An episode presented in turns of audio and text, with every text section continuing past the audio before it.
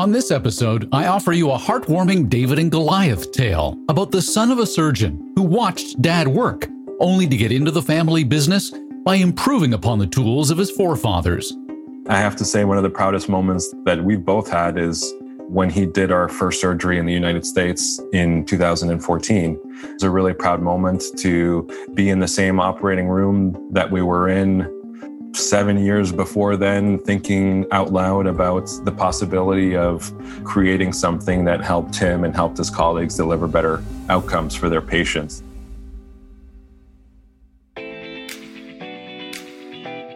Hello, I'm Michael Hainsworth.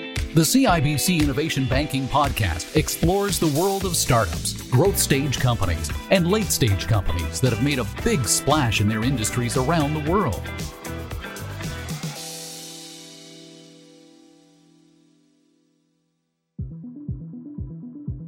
Armen Bakirtzian's Intellijoint Surgical offers smart navigation for joint replacement surgery.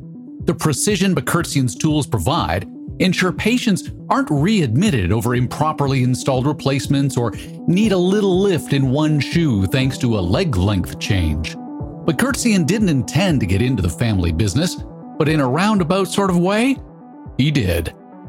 I mean, having an orthopedic surgeon as a father, you almost uh, get conditioned to like medicine and to like orthopedics. Actually, first time I was in the operating room, I was a young boy at eight years old watching an ankle plate for the first time. So it was something that's been ingrained in my mind for a long time. And of course, I've always had interest in medicine, interest in how people move and function. And I've always been attracted to engineering as well. So you know, orthopedics is a great combination of medicine and engineering.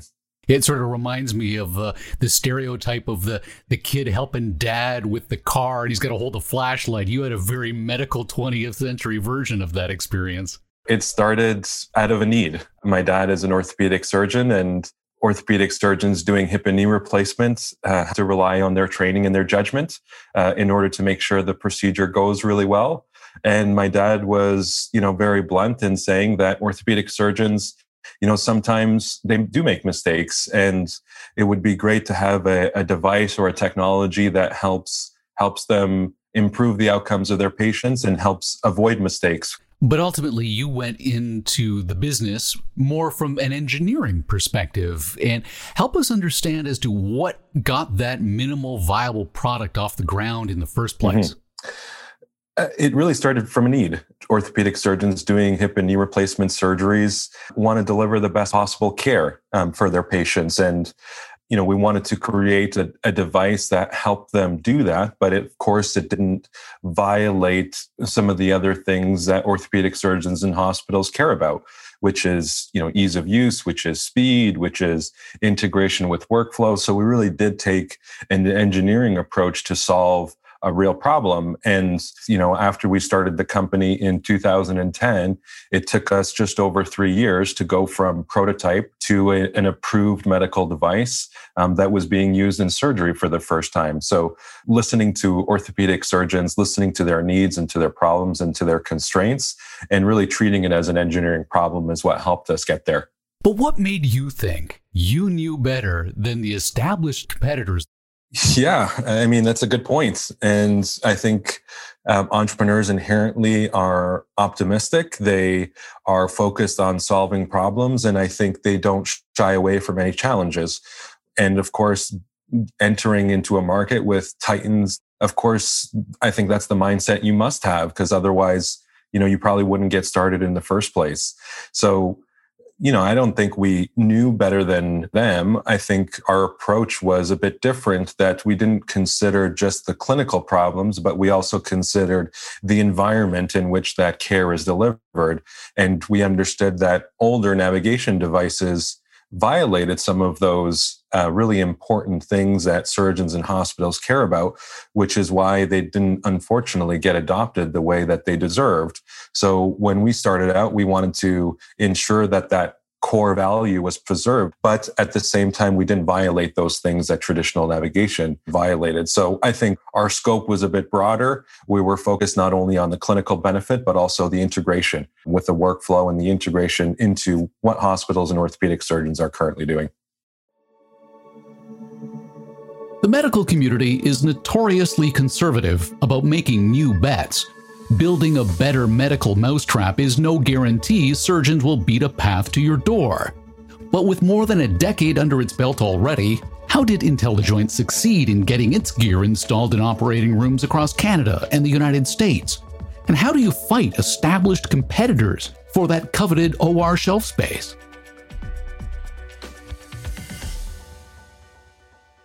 In our case, we aren't necessarily fighting the Goliaths. Um, we're fighting really the fact that most orthopedic surgeons today do not use navigation or robotics in their procedures. Um, they rely on their training and their judgment. And historically, that has provided a good outcome for patients. But we view it as, you know, there's room for improvement. You know, the, the procedure is not perfect.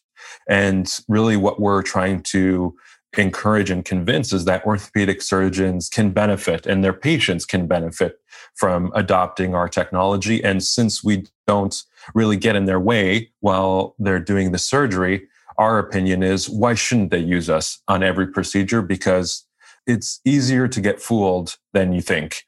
A patient is underneath a drape. They have such a small opening that the surgeon can see. The patient moves under the drape. And unfortunately, surgeons can get fooled by things like this. And it's really the technology that helps them in bounds, if you will, while they're positioning implants or they're trying to select the size of their implants. So then I can imagine the role of early adopters in your technology is pretty critical. They they would almost act as evangelists for the work you're doing.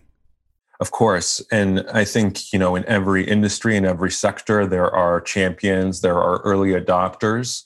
And that is probably one of the most important things going into medical devices because having a colleague speak to another surgeon, speak to the benefits of a technology ultimately that's the strongest pitch that can be made to a prospective customer and we not only had those surgeons adopt our products first, they were also our designers. You know, these early adopter surgeons can make the mental leap that if I place implants in the body more accurately, my patients are going to do better whereas you know the the later adopters want to see more clinical evidence. They want to see economic data and things like that. So the evangelists the key opinion leading surgeons are extremely important in design. They're extremely important in early adoption and they're extremely important in generating that clinical research that ultimately leads to broader adoption in the marketplace you mentioned though the economics of it as well what role does that play in a decision by a doctor or a hospital in deciding to go with your technology? It's an important consideration. And where we have innovated is not only in the technology itself, but the technology enables a different business model for us.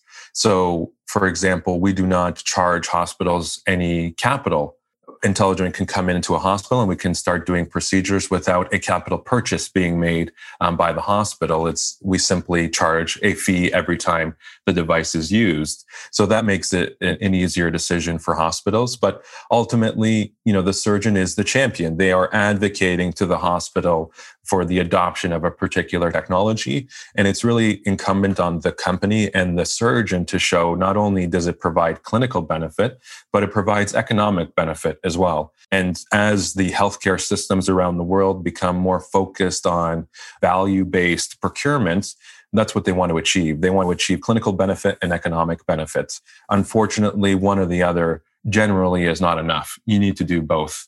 That's fascinating that you've built a technology that instead of saying this is a $500,000 piece of equipment or what have you, that instead it's more of surgery as a service. It's SaaS uh, turned on its ear.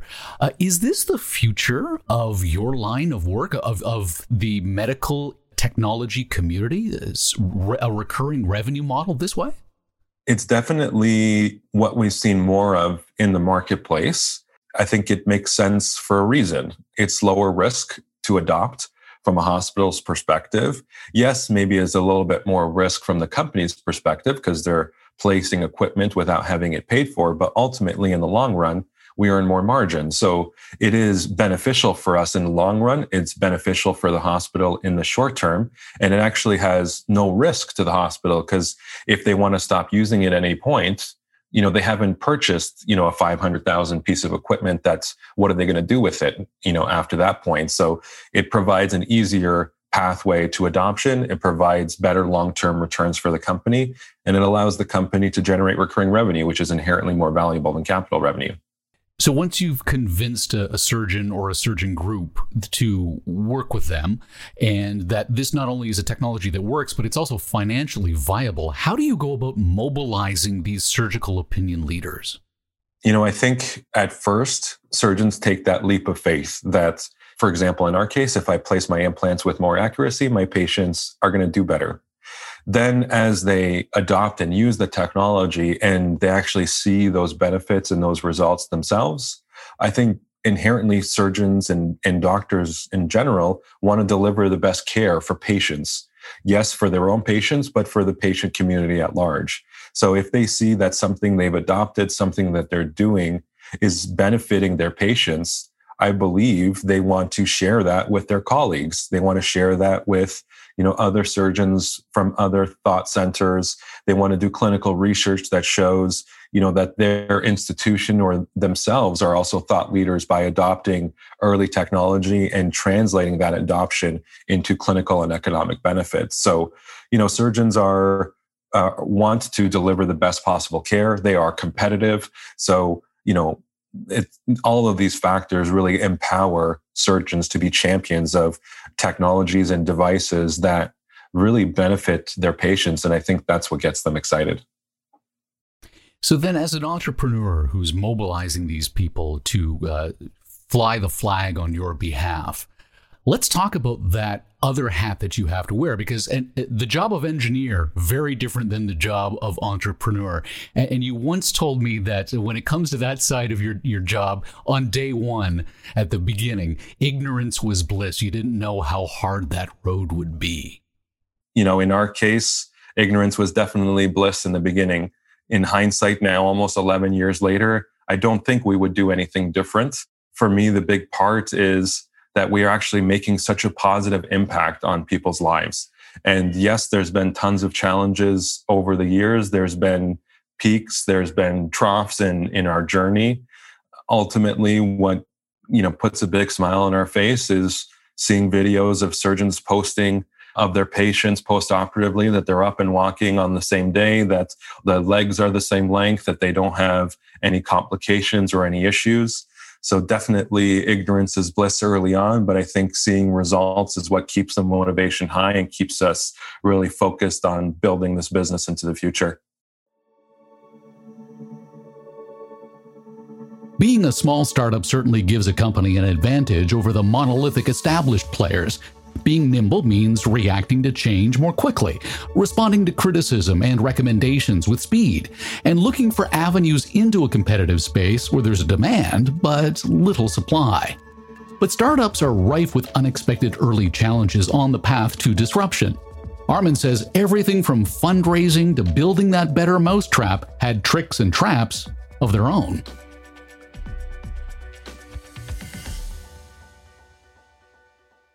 So then let's go from ignorance to knowledge. What were some of those early unexpected challenges you spoke of, uh, of being a small disruptive technology company in this space?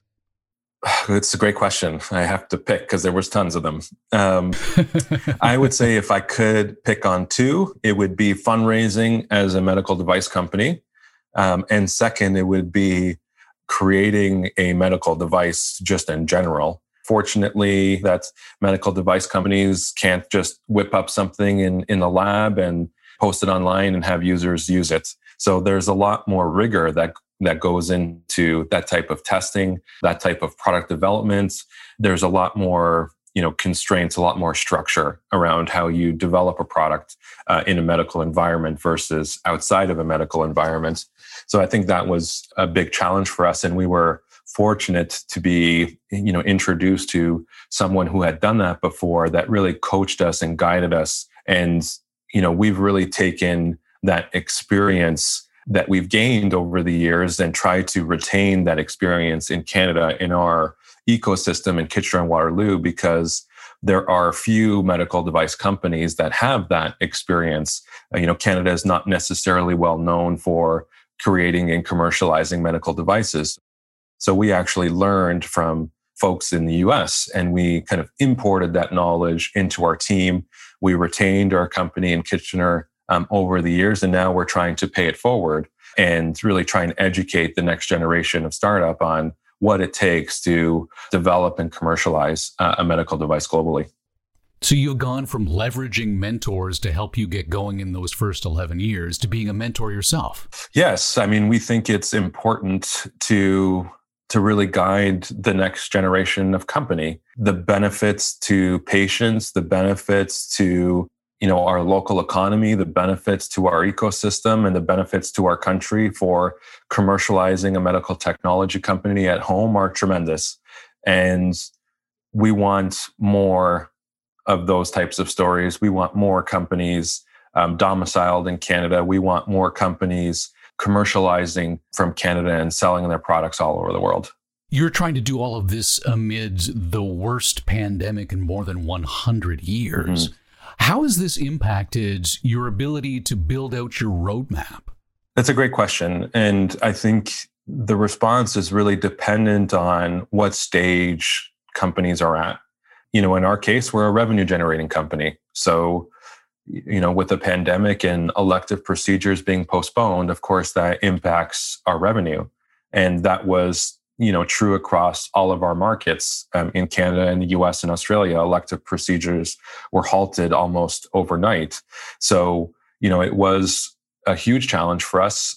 And I think our response was, first of all, to rally together as a team. Secondly, to be fully transparent, open, and honest with the challenges that we're facing and the steps that we're taking to not only survive but thrive in that kind of environment. And you know, we talked earlier about ignorance being bliss and optimism being an important trait for entrepreneurs. And uh, in this case, I think the opposite was beneficial that we were extremely pessimistic and tried to be very negative about what the future could hold. And let's get prepared for that pessimistic case. And obviously, we hope that we're able to avoid it. But if it does, you know, bring itself to us, we're able to survive.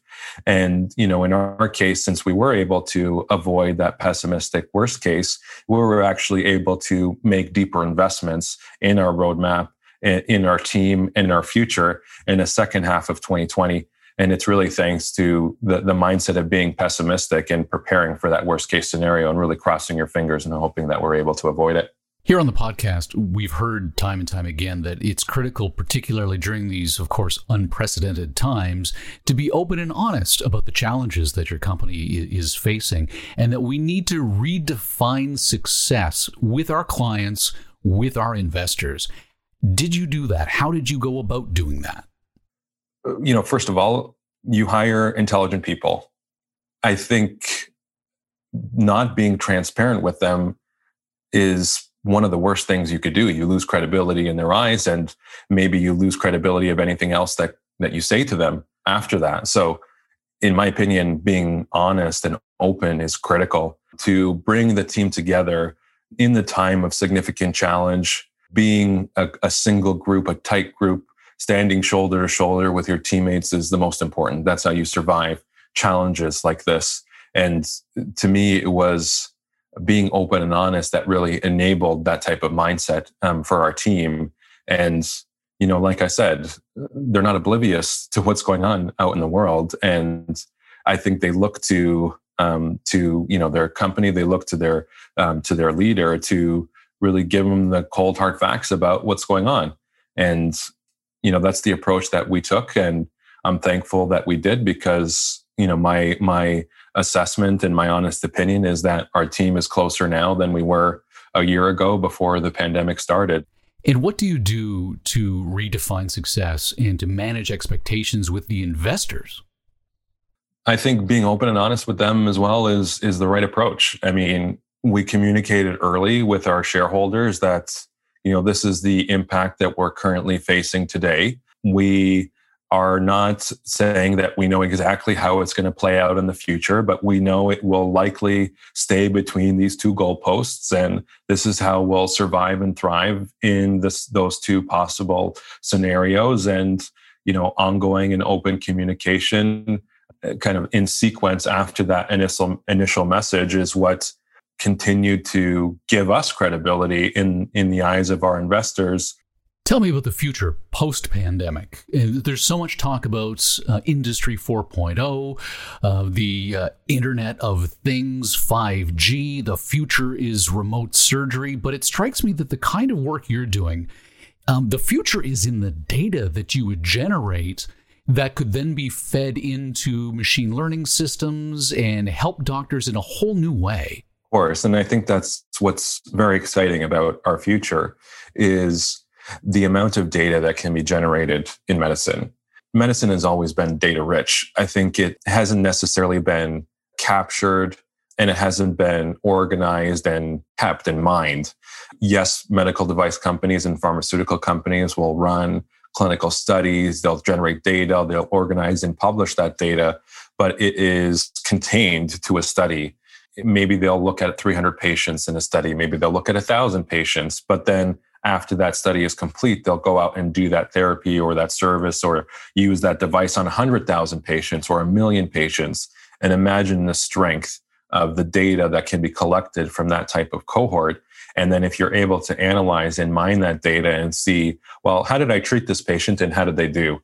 And then if you can do that hundreds of thousands of times, then you're able to really say, well, if I want this outcome, then I should do this service, I should do this input. And that's how you start to close the loop and, and start to use outcomes to inform preoperative or, or treatment decisions.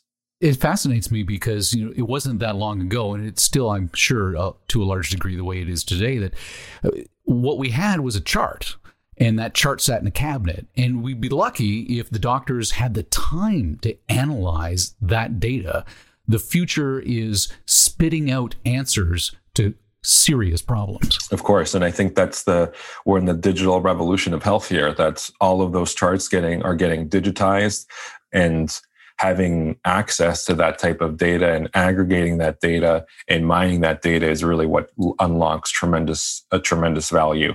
Medicine tends to be a laggard generally speaking when it comes to technology adoption and and I think we're seeing the, the value of really crossing that chasm in medicine of going from paper based to digital and seeing all of the benefits that can be unlocked um, by that transformation. So, how does your dad feel about your success? well, uh, of course, he's proud. I mean, he's biased. he's my dad.